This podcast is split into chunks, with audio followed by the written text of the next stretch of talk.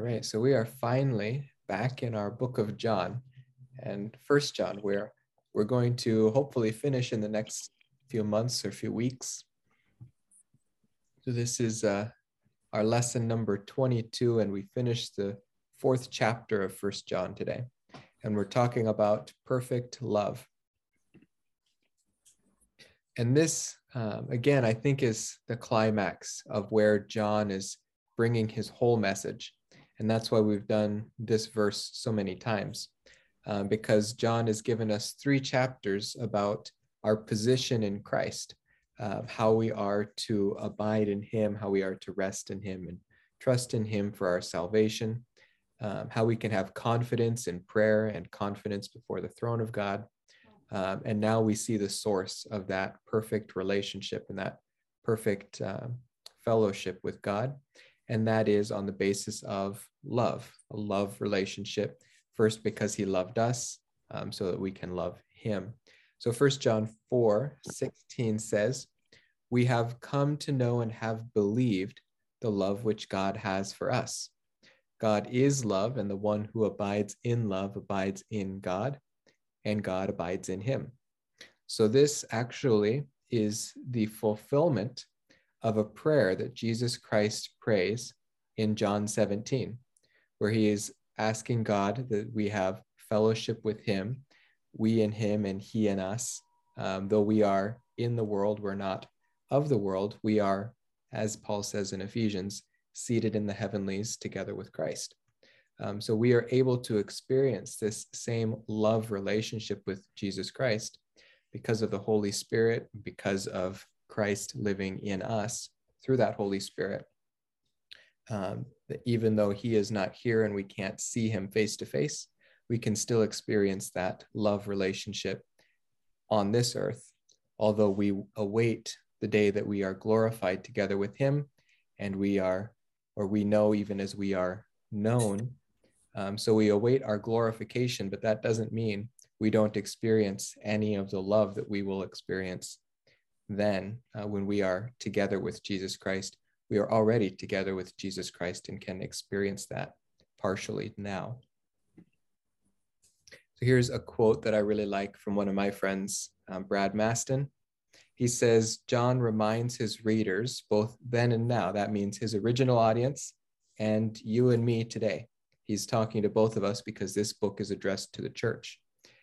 Um, that God is, in his very character, love. It is a feature of his character, it's who he is. Loving is not just something God does occasionally or a trait that he sometimes exhibits, but love flows forth from him in unlimited supply. So it is the very nature of who he is.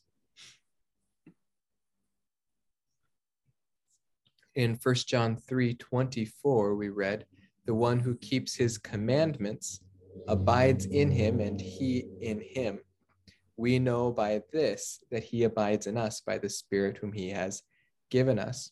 So, our response to the love that we have in Christ, to our knowledge of that love, and to our shared fellowship relationship with him, should be obedience to his commandments.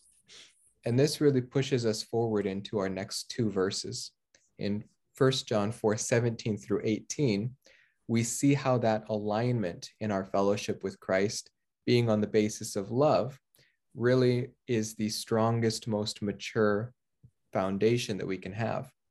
There are there is ability to relate to him on a more immature basis. It's not a basis of love, uh, but we want to strive for that basis of love, to obey him because we love him and not need other reasons to obey him. So here in 1 John 4 17, Oh, hang on, we've got a chat. Um, how a person feels loved by God if he or she is under trials that he cannot understand. Uh, the best advice I can give is to see what he has done for you already in saving you. Um, that even if we endure trials today, uh, we have the hope of future glory together with him. That reading the Bible, reading his word, uh, we come to see who he is and what he's done for us. And we come to see that our trials in life, though they are very real, they pale in comparison to the gifts that we've been given in the body of Christ. And another way is to fellowship with the believers that John has told us that we can experience already. And he told us this uh, in, I think, First John 4 11 through 15. He told us that we can experience this love of Christ uh, in the same manner as he did, that he had fellowship together with Jesus Christ. So when we are in fellowship in the body of Jesus Christ, we are actually sharing the love of Christ. It's not a love that comes from us, but it's the love of Christ through us in the body of believers. Um, so knowing that the source of our brother's love for us or our sister's love for us is actually Jesus Christ, that Jesus Christ is using our brothers and sisters to give us a more tangible experience of his love. Um, and the same when we are loving our brother or sister, we are sharing with them the love of Christ because that love doesn't come from inside of us, it comes from Christ through us. Um, so we want to be generous with that love as well and not and not uh, withhold that from our brothers and sisters also. Um, so he says, uh, by this love is perfected with us. Again, it's not perfected in us, but it's perfected with us because we're used as a tool and others are used as a tool to share God's perfect love with us so that we may have confidence in the day of judgment. Because as he is, so also are we in the world. So again, this puts this in our position here in this world. Before glorification together with him, we have the experience of this love perfected with us, of confidence in the day of judgment, that as we await his return, we don't have to await in fear. In fact, we await in the opposite. We await him in love we await him excitedly for his return because we have no reason to fear. We have been made perfect together with him. Uh, so that's what he's able to say. There is no fear in love. That doesn't mean that we'll never be afraid or never be scared, but it means that when we consider our relationship with him, we don't have to consider it on a basis of fear. We don't fear God in the sense of being afraid of him we fear him in the sense of respecting him, of having that same fear that a child has for his parent. They don't hide because they're scared, but they come carefully and respectfully to their parents um, to address them. And so we do as well. When we come to the throne of God in prayer, we don't come shaking because we're scared, but we do come with reverence because we understand that He is so far above us, but that He has reached down in love to bring us to him. So we do respect, and it's a fear of reverence, but that's not what John's talking about here. He's talking about fear of punishment. He says, perfect love casts out fear because fear involves punishment, and the one who fears is not perfected in love. So we don't fear the punishment of God because we have been perfected in Christ. When God looks at us in judgment, he sees his son and his son deserves no judgment. Therefore, we as well will not receive judgment because of his son, not because of us, but because of his son, we will not receive judgment. So, this brings us to some concepts of motivation. How then is a Christian able to obey the commandments of God? we know that when we are obedient to God, it's not us being obedient, but the Holy Spirit bringing us into obedience. That when we are able to keep the commands of God, it's not because we as humans are able, but because we as Christians, empowered by the Holy Spirit and in a right relationship with Jesus Christ in fellowship, uh, have been enabled by the Spirit. So here, Janet has a comment. She says, "Do you think when a person is under too much too many problems, it is because he or she is under the discipline of God?" Uh, not always. Um, it is possible for God to use trials to um, discipline us in the same way that a father will use punishments to discipline his child to bring them back into a, to a right standing relationship with the father. Uh, but it's not always the case because this world, it says, also is full of trials for the Christian. And the world is not in fellowship with God. God can use it as a tool, but just because we are facing trials in the world doesn't mean God is punishing us. Uh, the one thing, in fact, that we are promised in this world is tribulation. So we don't want to just assume that if we are facing a trial that we are being punished by God, but he is always using that to strengthen us. That when we encounter troubles in this world, we can always come to him for um, for help.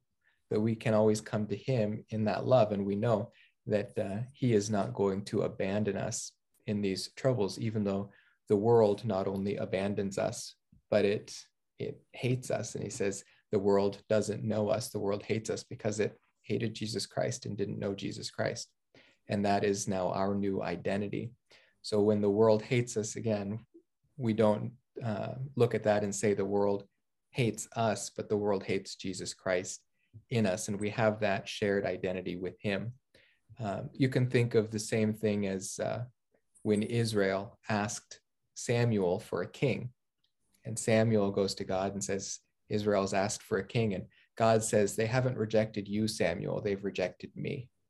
Um, because Samuel was over them as a judge.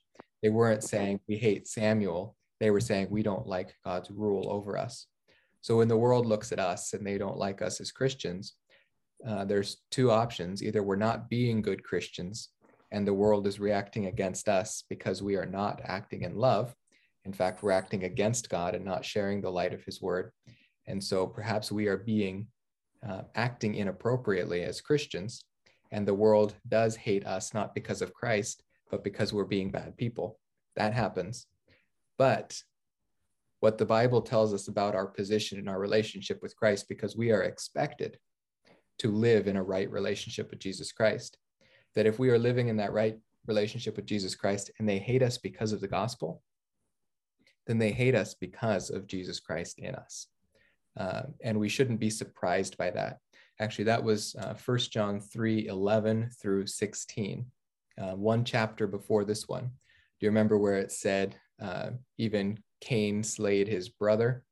Um, and in that example, it was saying, we shouldn't be surprised when the world hates us, but we should be surprised when our brother hates us. So that when we are in the church, if the church or if our uh, brother in the church is acting like he hates us, this should be surprising because we should be in a right relationship with each other when we're in a right relationship with God. So we can't be hating our brothers and sisters because we love our brothers and sisters because God loves them. And if we love God, we love our brothers and sisters. And that's actually verse 19 and 20 that we're going to look at tonight. Um, so I'll wait to, to do that until we get there. But um, I hope that answers Janet's question. I, I think as we move forward, we'll answer it some more. Um, so here, I have a little list of our biblical motivations to godliness, the motivation that we have when we are a child of God to live in a godly manner. And the best motivation we can have is love that when we are in a right relationship, right fellowship with God, we need no other motivation to obey Him than the love that we share with Him. That because He first loved us, we love Him. And because we love Him, we obey Him. That is the perfect response to God's love. A second response that is not a bad response, but it's not as uh, as closely related to God as love is gratitude, being thankful to Him for the things that He has done for us in securing our salvation, in bringing us into right relationship with Him, that we can fellowship with our brothers and sisters in Christ, and that we can have the hope of glory together with Him in the future. So that because of gratitude and our thankfulness to God, we can obey His commandments through the Holy Spirit. Um, another response that, again, is not a bad response, uh, but is not as good as love, is eternal significance. That when we obey the commandments of God, um, our desire to obey Him will increase because our life is fulfilled. We are meant to be obedient to Him. We are meant to live in the way that He is intended for us to live, so that we can feel that sense of fulfillment when we are or only when we are living in fellowship with him. So we can obey him so that we can feel that full sense of significance that we are doing what he created us to do. We have three more. And these, again, are not bad, but they are less mature motivations. They do not indicate the most mature level of a Christian. Um, and the first one is motivation by rewards. We are meant to be motivated by these rewards, but we should be motivated by these rewards again on the foundation of love first, not only because we are seeking rewards in heaven. Uh, and we can be motivated by both the gain and the loss or absence of rewards, so that it is an equal motivator to strive to gain our rewards in heaven, that we can look for opportunities to be an evangelist so we can get the evangelist's crown. Uh, but we can also do that because we fear losing these rewards or that we fear not receiving these rewards. That's a motivator. Uh, again, it's not um, it's not the motivation we are striving for. We are striving for a motivation of love. But this is a safeguard. When you think of the rewards that you have awaiting for you in heaven, and that you realize you can have a lack of rewards once you get there, it motivates you to treat this life as preparation for the next. So that is a motivation of rewards Another motivation is duty. Now, this is similar to our motivation of gratitude or significance, but it's kind of on the other side of it. It doesn't have that sense of love mixed in with it, but simply, God has given me the gift of eternal life. So, because of my duty, my position in Him, I offer Him the reasonable sacrifice of obedience. Uh, this is not going to build the Christian up in the same way that a love relationship is going to, but it is a motivator to obey God. And when right, re, rightly related to the Holy Spirit, one can be motivated by duty and actually obey the commandments of God. Now, the last one on here is fear because fear is not meant to be our motivator, but it's a last resort motivator. That when the child of God is not in right relationship with God, he can use fear to bring this child back into relationship with him. That uh, when the child of God is not rightly related to God in a love relationship, God can castigate just like a father castigates his child. The Proverbs talk about this, the epistles talk about this, how the child of God can be disciplined so as to bring them back into the family fold, to bring them back in so the father can offer them forgiveness for their um, experiential sins. So here I wrote uh, the one who is not rightly related to God in fellowship can still be motivated by fear, though it demonstrates their spiritual immaturity that a spiritually immature child can be brought into maturity through the fear of discipline, in the same way as a rebellious child can be brought back into fellowship with the family and into right standing in a good relationship with his parents through the process of growing up and maturing. Um, I was a child who needed a lot of discipline. Um, so I understand this one, where I was I was in trouble a lot as a kid. Um, so fear was a motivator to obey my parents. But the more mature I became, love became my motivator for obeying parents. That because I love my mother and father, I seek to obey them because I love them and want uh, want to be in that good relationship with them, and I want to please them. Um, so that is what we seek as children of God we seek to obey him because of our love for him, not because of our fear of punishment from him. If we are seeking to obey him because of our fear of punishment from him, uh, then we have some maturing to do. And the best way to do that is in prayer and reading our Bible, because that's how we communicate with him. He speaks to us through scripture, and we speak back to him through prayer. Uh, and we start with First John 1 9, where we confess our sins to him and we come back into fellowship with him. so let's look at this then. What are the commandments of God um, for us in the church age? And first and foremost is the command to love one another, or uh, first and foremost, um, after love with him, is to love one another. So he says, Beloved, if God so loved us, we also ought to love one another. No one has seen God at any time. If we love one another, God abides in us, and his love is perfected in us. Now, this is different than the perfected with us, uh, because this is talking about how we are used to love one another. Uh, that when we love God, because God loves our brothers and sisters, we are also going to love our brothers and sisters. But if God, if we love God and we don't love them, then we are not actually demonstrating that we love God. Uh, because when we love God, we also love the ones that He loves. Um, and this is not a worldly love either. This is a self sacrificial love that we are willing to put ourselves on the line to love our brothers and sisters because we want to sacrifice for God not because we want to sacrifice just for our brothers and sisters, but we want to sacrifice for them because we love God and want to sacrifice for Him. And that is a correct motivation for brotherly love. And what does this love look like in Ephesians 4 31? And this is just before he gets to marriage relationships, which always are on the basis of love. He says, Let all bitterness and wrath and anger and clamor and slander be put away from you along with all malice. So if you feel any of this in your heart for one of your brothers and sisters, take it to God. Bring it to Him in prayer. Confess your anger with your brother or sister. Confess uh, maybe the gossip that you want to share about your brother and sister. Confess that to God and ask Him, Lord, change my heart. Help me to think differently about this person so that I can share your love with him, just as I receive love from you.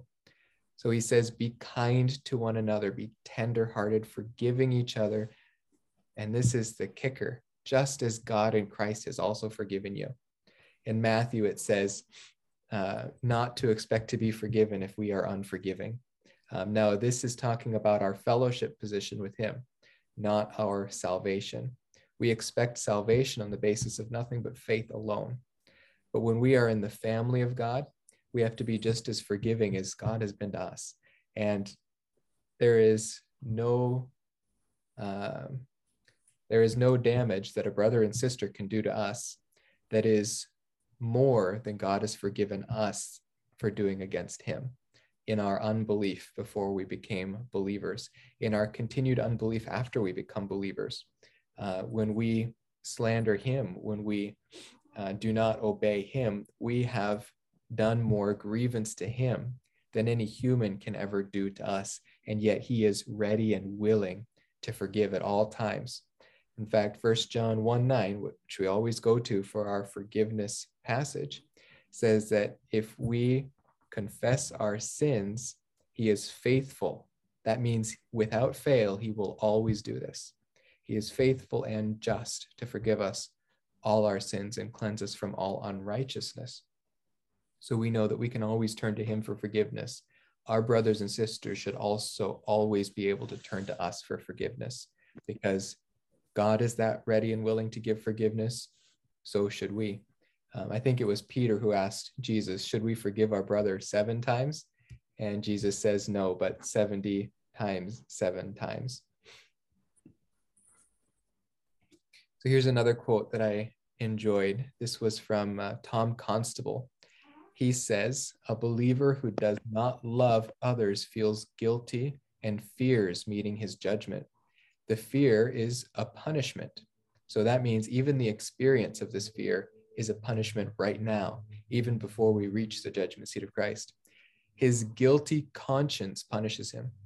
A Christian who loves others may have other fears, but he need not fear the judgment seat of Christ. The fact that he loves others demonstrates that his relationship with God is essentially what it should be. So that brings up the question then what is the judgment seat of Christ that some Christians are fearing? Because they're not living in a love relationship with God. Uh, in Second Corinthians 5 9, it says, Therefore, we also have as our ambition. That's something we're striving for. That's something we, we long to achieve, whether at home or absent, to be pleasing to Him, to be pleasing to God. And why do we seek to be pleasing to God? Because we love Him and because He has first loved us. For we must also appear before the judgment seat of Christ, so that each one may be recompensed for his deeds in the body, according to what he has done, whether good or bad. So this is talking about rewards or judgment for how we have acted in the family of God. Have we been good children, good brothers and sisters um, to one another? Have we done what it says in 1 John 3 11 through 16? We love sacrificially with our brothers and sisters. He continues, or no, here in uh, Romans 14, he says, um, But you, why do you judge your brother? Or you again, why do you regard your brother with contempt? For we will all stand before the judgment seat of Christ. So we want to always look at our relationship with our brothers in terms of when I stand before the judgment seat of Christ, how will God respond to how I am reacting right now? So if I am hating my brother or sister, we don't stand before the judgment seat of Christ and say, Oh, but God, you didn't see what he did. No, it's always about our relationship with God, not our relationship with our brother and sister. That comes as an outflowing of our relationship with God. So we don't want to be like Adam and Eve in the garden saying, Oh Lord, she made me eat the apple. And her saying, But Lord, he tricked me. The serpent tricked me. We want to say, Lord, because I love you, I am going to love my brother and sister, regardless of how they treat me. And we can pray for our brother and sister that they have the same heart, that they are also praying to the Lord, Lord, help me love my brother and sister in the same way that you love me. Um, in Romans 14, no, we just did that. In uh, 1 Corinthians 3:13, we see Paul talking about our rewards in heaven, that when we get to the judgment seat of Christ, we will be given positive rewards for our good work through the Holy Spirit. So it said, each man's work will become evident, for the day will show it, because it is to be revealed with fire. The fire itself will test the quality of each man's work. If any man's work which he has built on it remains, he will receive a full reward. If any man's work is burned up, he will suffer loss, but he himself will be saved, yet as through fire. So, following Paul's picture, the image that he gives us, he says that he has built a solid foundation, and it's the same foundation for everyone, and that is Jesus Christ. That we have at least the platform of Jesus Christ, that we know that when we stand before the judgment seat of Christ, even if absolutely everything we have done on this earth burns up, we still have that foundation. We have that eternal security in Jesus Christ.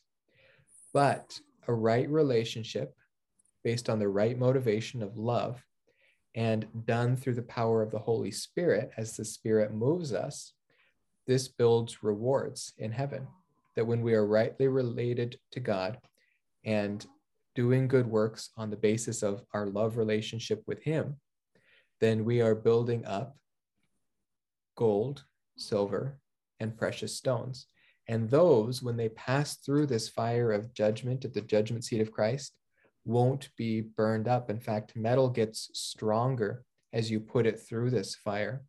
But if we have built up hay, wood, and stubble, and that is our works of our own hands, as um, Isaiah would say, they are filthy rags, even the works of the righteous. So even if we are righteous Christians, but we are doing works with our own hands instead of letting the Spirit work through us, these works burn up. You can think of uh, Adam and Eve when they fell in the garden. They tried to cover themselves with fig leaves, but they weren't able to approach God with these fig leaves. He had to cover them with a perfect sacrifice of his own hands, that he covered them with the skins of animals which he made.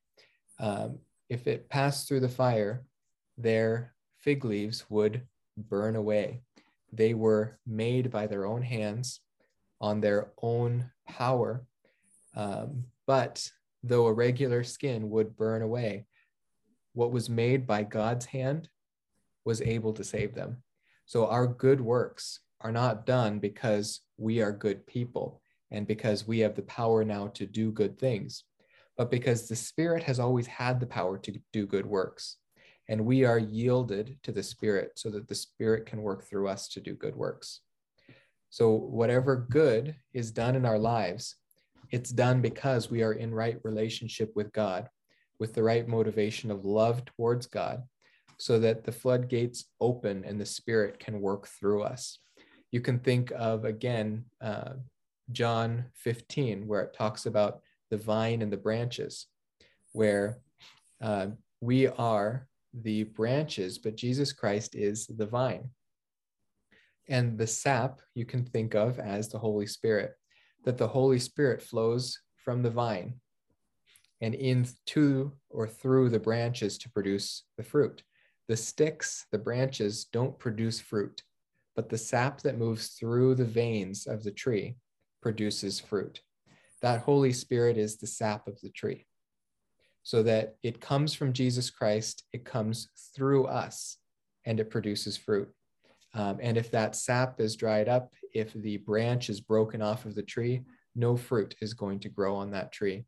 So we are the branches. We are used for good works, and we are rewarded for the good works the Spirit does through us. And you can look at that and say, wow, what a good deal, right? It's not by my efforts that I am producing good works, but when I am in a love relationship with God, good works will be produced through me. Uh, and to be quite honest, the best way to experience that is to let it happen.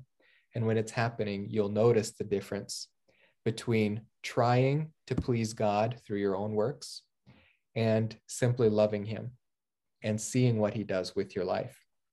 For example, when he puts um, someone in your life that you can share the gospel with, it's a lot different than saying, okay, God's told me I need to share the word of God. So I am going to go to every single person in my life and go find a million more people. Um, and regardless of the situation, I'm just going to share the gospel and convert them.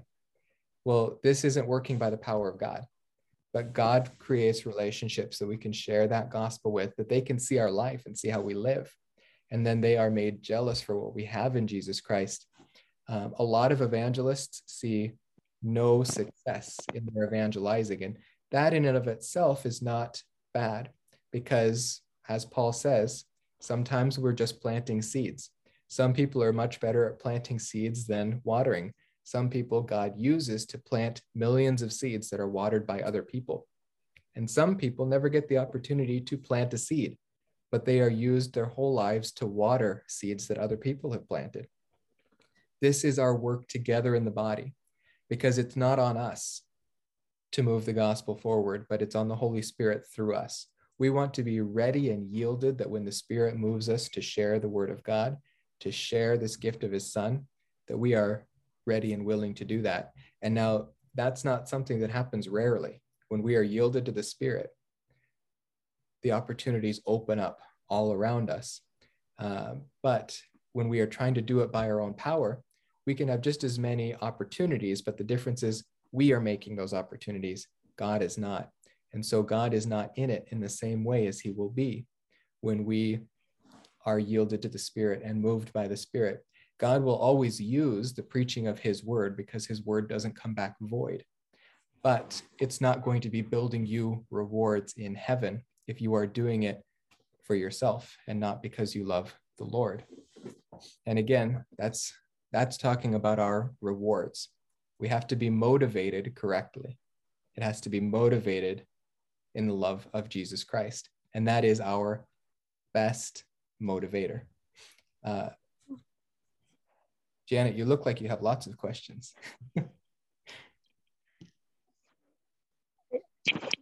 I was trying to how to specify that you are not the one who force yourself to to reach out a person because sometimes it happens to me like I want to evangelize, but it seems like I'm shy doing it, or maybe this person get mad, you know. How you how to specify that it's the work of the Holy Spirit or I'd me? I'd say if you feel that want to uh, evangelize, that is the moving of the Holy Spirit. Um, but if you've not necessarily been moved to share the word of God, but you've been moved to uh, perhaps. I mean, I yeah, try if- to force myself. yeah, I mean, we can go back to uh, to these lists, and these are the best motivators. So that if we are motivated by love or gratitude or even significance, um, the stronger rewards are built by number one, and the weaker rewards are built by those. So that we've got like gold, silver, and precious stones. Uh, none of those are going to fade away, but naturally, one like love is going to be our. I'm kind of assuming from the context that gold is going to be that strongest reward, crowns of gold or whatnot. Um, those stronger rewards are built by a stronger love relationship with God as a motivator. So that when we are motivated by love and we're open and yielded to the Spirit, where, I mean, I feel the same way as you, Janet. Sometimes I'm very shy. And um, I sometimes, and this is the worst, I fear losing a friendship if I share the word of God. It's like I've got this worldly friendship with this friend, but I'm shy to share the word with them. But think about that friend. And if you loved them the way God loved you, you would realize that this person without the word of God is dying. And your friend, you want them to live. So naturally, your love for your friend to sacrifice, possibly, potentially, your own uh, benefit of having that friendship for the sake of that friend's soul uh, is much like what Christ did, though on a far smaller scale, of giving up your own life so that another might have the opportunity, but not the guarantee of life. So we had the opportunity of life in Christ, and it became a guarantee once we believed. But there was no guarantee that we would believe. And yet, Jesus Christ died for us, anyways. There are many people who go to the grave having never believed in Jesus Christ, but his blood still was shed to pay for them. And that should be the same love motivator that we have for our friends, that we might lose our life with them.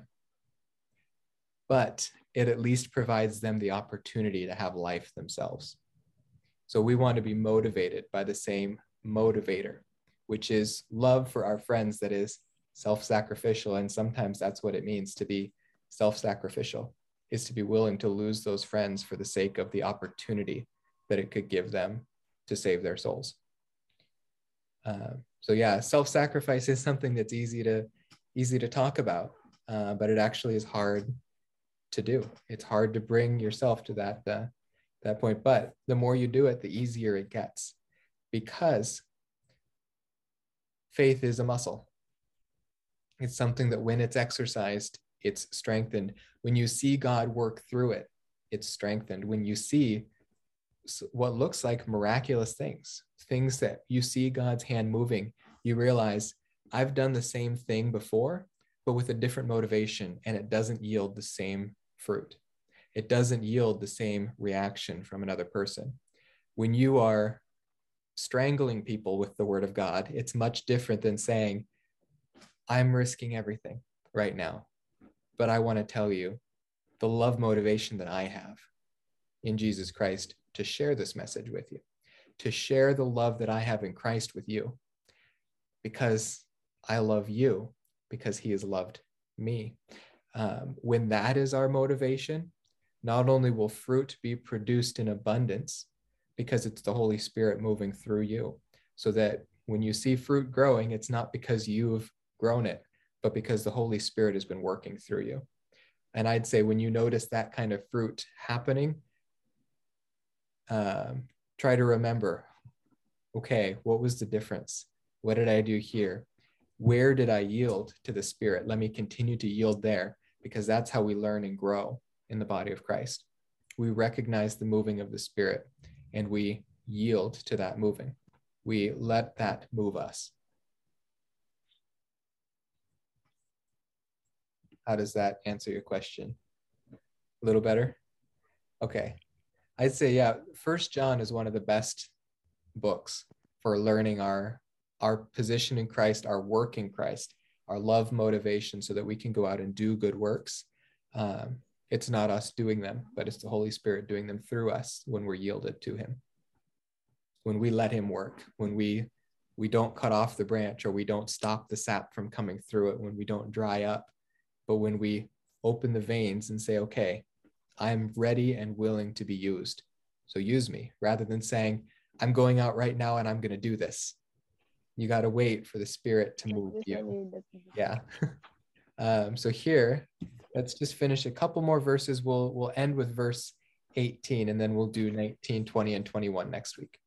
Uh, so here it says, Now little children, abide in him. That means to rest in him, to stay in him. Don't go out of fellowship with him by um, sinning or staying in your sins if you have. You need to be ready to confess them so you can stay in fellowship. So that when he appears, he uh, we may have confidence and not shrink away from him in shame at his coming. So we want to always be found in a right relationship with him. So, what does confession mean? Confession means agreeing with him about our sin. When he has convicted you through the Spirit, through the reading of his word, that something you're doing is sinful, don't make excuses for it. Confess it to Him and say, Yes, Lord, I understand my sinfulness. Help me in my sinfulness so that He can help you mature through that and come into that right love relationship with Him.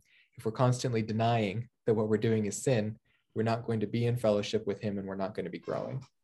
Um, so we want to be ready and willing to confess those sins. Um, if you know that he is righteous, you know that everyone also who practices righteousness is born of him. So remember, when we are acting in righteousness, that righteousness is not coming from us, it's coming through us. Because we're born from him, we have the ability to act righteously. But those who are not born of him have no ability to act righteously. They can feign or mock righteousness, but they can't actually have it running through them because the righteousness of God is not like the righteousness of the world. It's not self righteousness, but it is God righteousness. And in 1 John 1 8, we just want to remember that uh, we all do sin. So this verse, uh, both this uh, 1 John 2 28 and 29, or 29, that says, If you know that he is righteous, you know that everyone also practices righteousness is born of him.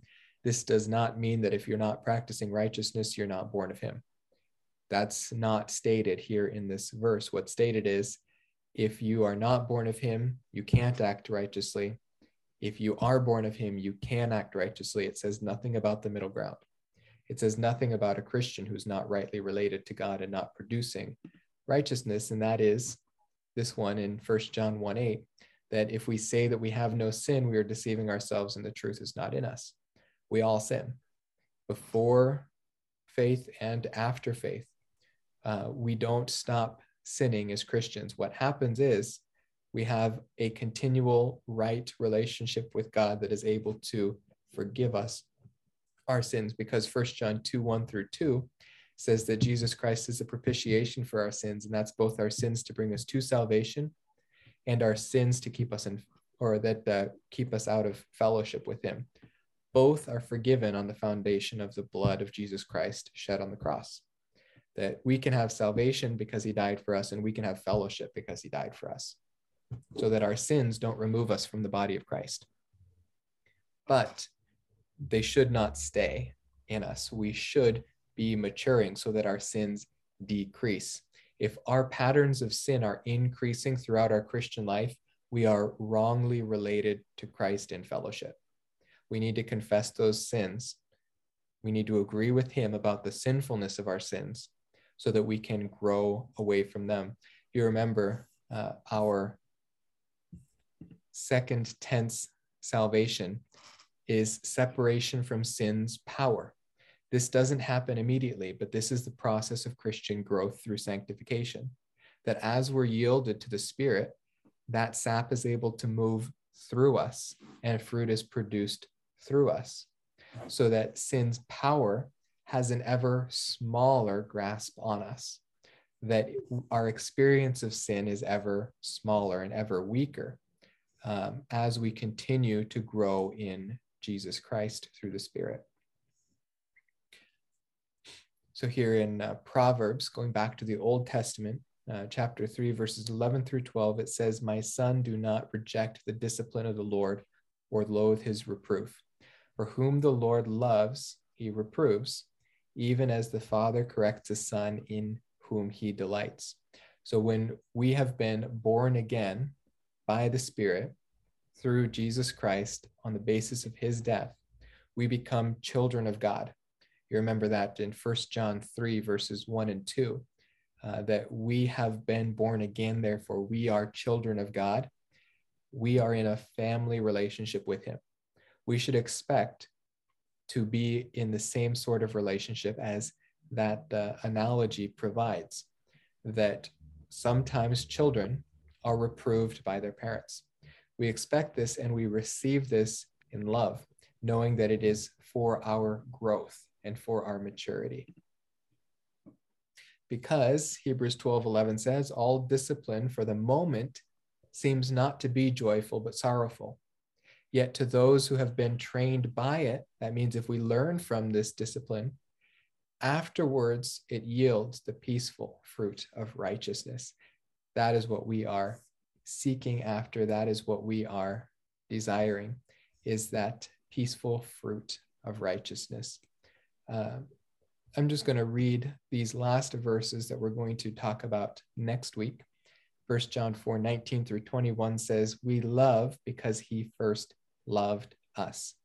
This love that we love one another with, it comes from Jesus Christ. It's not something we produce, but it's something that is produced through us.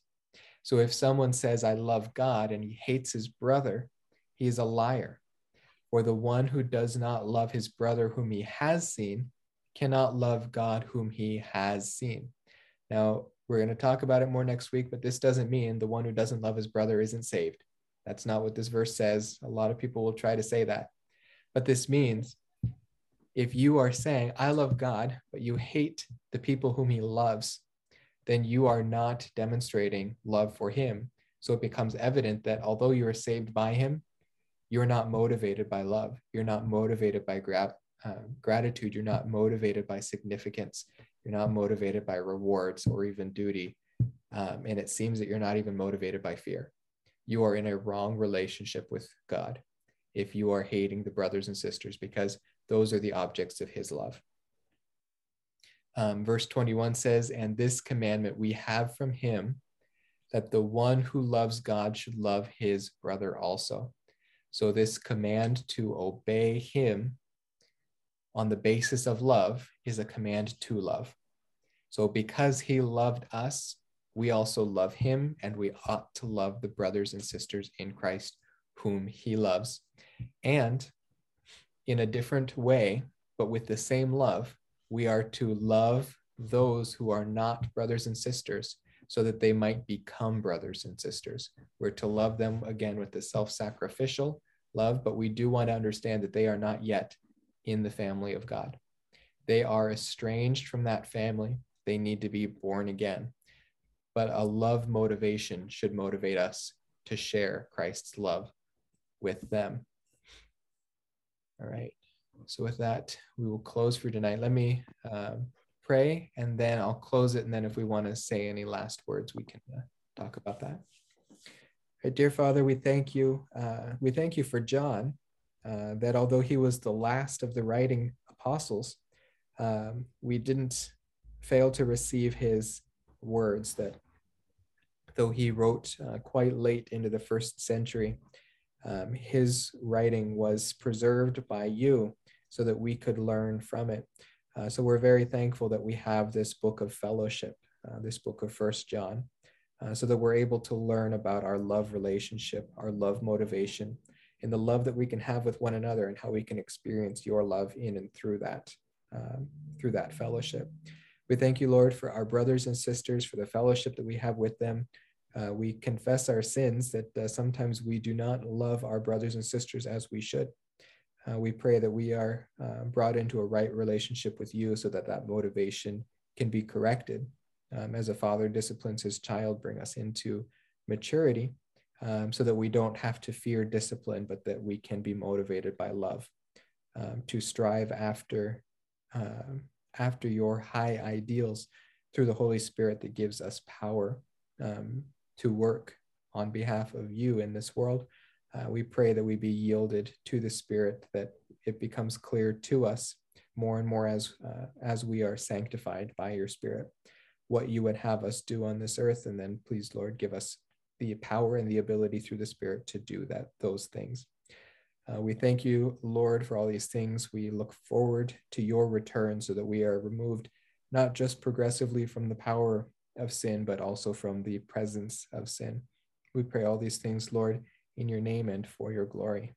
Amen. Mm-hmm.